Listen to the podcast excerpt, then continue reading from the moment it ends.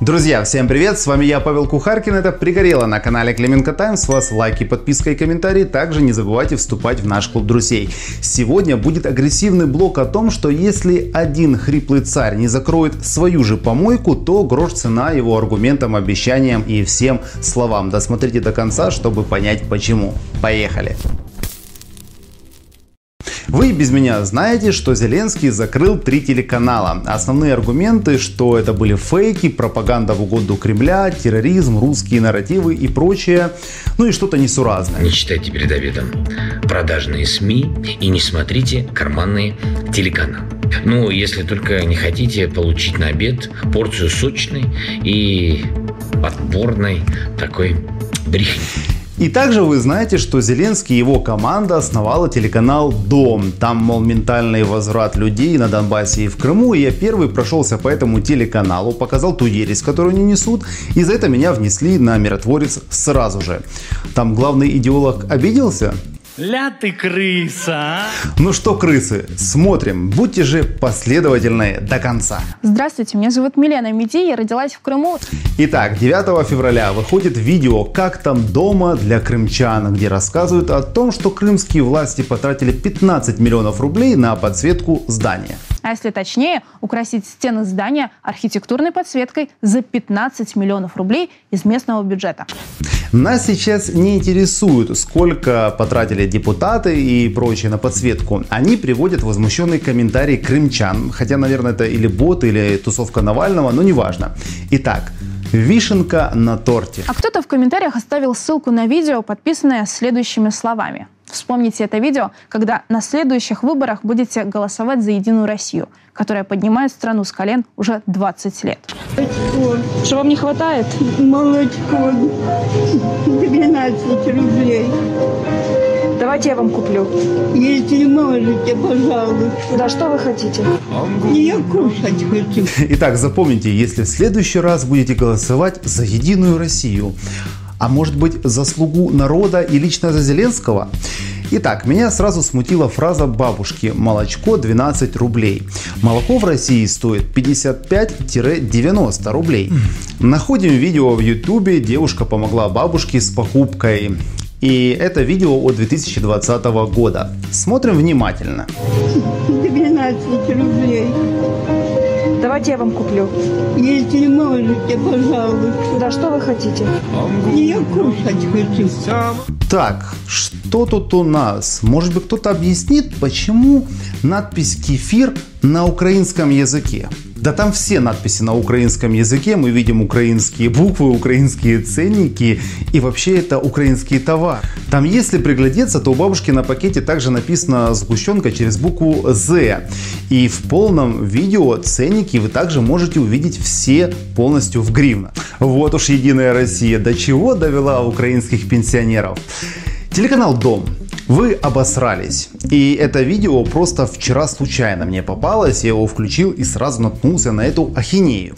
Это ж какими надо быть дегенератами, чтобы услышать фразу «рубли» и сразу давать в сюжет не проверив. Да, украинские пенсионеры и многие люди в возрасте до сих пор называют все цены в рублях. Ну привычка такая.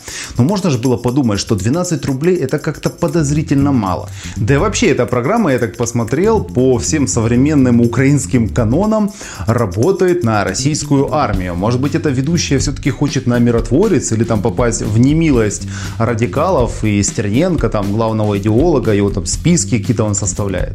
А может все-таки Зеленский лично включит свое творение и вся его команда это посмотрит и закроет нахрен эту помойку к чертовой матери. Сегодня поговорим о принудительной вакцинации в Крыму, из-за которой едва не погиб военный Черноморского флота. Принудительная вакцинация едва не погиб военный Черноморского флота. Хм, напомню, что там давно нет украинских военных. А когда-то в стране победившего Майдана разрешили сочувствовать российской армии на государственном телеканале «Открытым Зеленским». Такие вопросы задают, что неудобно отвечать. Даже. А, это в пиар-компании «Обосри российскую вакцину». Тогда, ну, типа вроде как можно. Российские власти Крыма намерены привить от коронавируса почти каждого второго жителя полуострова. Сделать это планируют в течение года, чтобы у крымчан выработался коллективный иммунитет. Оккупант свирепствует и хочет коллективный иммунитет на полуострове. А не пропаганда ли это?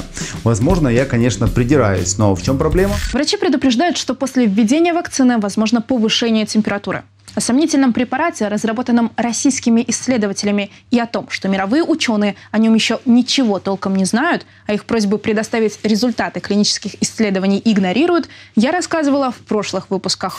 И нет, это не выпуск за сентябрь, это чуть больше недели прошло от выхода, но просто темник старый, редакторы еще не приняли ту информацию, что уже полмира интересуется российской вакциной, многие ее сертифицировали, и даже Европейский Союз уже готов разрешить колоть спутник Ви. Но украинские медиа продолжают и продолжают. Но ладно, это я отвлекся. Что там с военным? Но состояние одного из моряков сильно ухудшилось. У 18-летнего Максима Чурилова началась аллергия. Он стал задыхаться, и его пришлось немедленно госпитализировать. Последствия приступа в течение пяти часов снимали при помощи капельниц. Позже Максим попал в реанимацию. Врачи сказали, что если бы в больницу парня привезли на 10 минут позже, сына мать больше бы не увидела. Это, наверное, первый случай, когда в стране, где на уровне государства называют необъявленную войну украинско-российской, а военный контингент в Крыму оккупационным, и параллельно с этим ведущая чуть ли не плачет за жизнь, получается, оккупанта на государственном канале, который открывал президент Зеленский. У вас там в голове вообще укладывается все это вместе? Согласуйте в своих там башках в слуге народа, что это тоже попадает под ваши сами же придуманные законы. Но возвращаясь к новости, а был ли мальчик?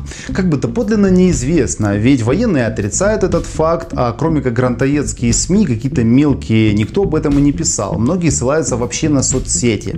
Но есть статья, что причиной якобы стала аллергия, а не сама вакцина, что у человека были противопоказания, врачи, которые кололи, об этом не знали, и вышло то, что вышло. Но опять, ссылка только на соцсети, это вообще нельзя называть доподлинной информацией. И эти еще люди рассказывают про фейки. Друзья, и правда, я даже не старался, это два рандомных выпуска одной программы. Там у Зеленского не хотят прикрыть эту помойку за фейки а эту конченую помойку. Видео от 9 февраля 2021 года. І тут є певні нюанси, те, що спутнику можуть дати Нобеля, ніхто не сумнівається. Тільки хіба у літературі за найкращу байку чи легенду року. Хоча ймовірніше, все ж російське Ширєво отримає Шнобелівську премію, то такий антинобель, який щорічно дають за досягнення, які спочатку викликають сміх, а потім роздуми.